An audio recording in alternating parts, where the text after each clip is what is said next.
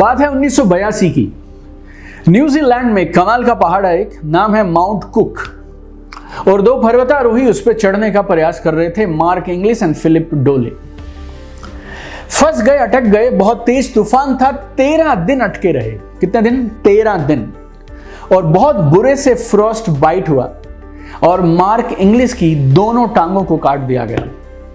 एक आम इंसान होगा तो क्या करेगा?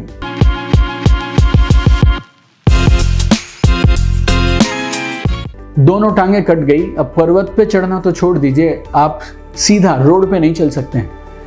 लेकिन मार्क इंग्लिश 20 साल के बाद लौटे और जनवरी 2002 में माउंट कुक पे चढ़ गए।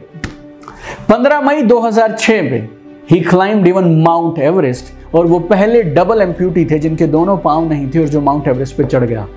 लोगों ने उनसे पूछा, आपके दोनों पाँव नहीं हैं, आपके पास लोहे के पाँव हैं, आप ऊपर कैसे चढ़ गए? उन्होंने कमाल का जवाब दिया वो बोले, अब मेरी सबसे बड़ी प्रॉब्लम दूर हो गई। अब इन पाँव में ठंड नहीं लगती, इनमें बर्फ़ नहीं जमती और फ्रॉस्ट बाइट नहीं होती। अब मैं माउंट एवरेस्ट से ऊँचा भी कोई पहाड़ होगा ना तो वहाँ भी चढ़ सकता हूँ।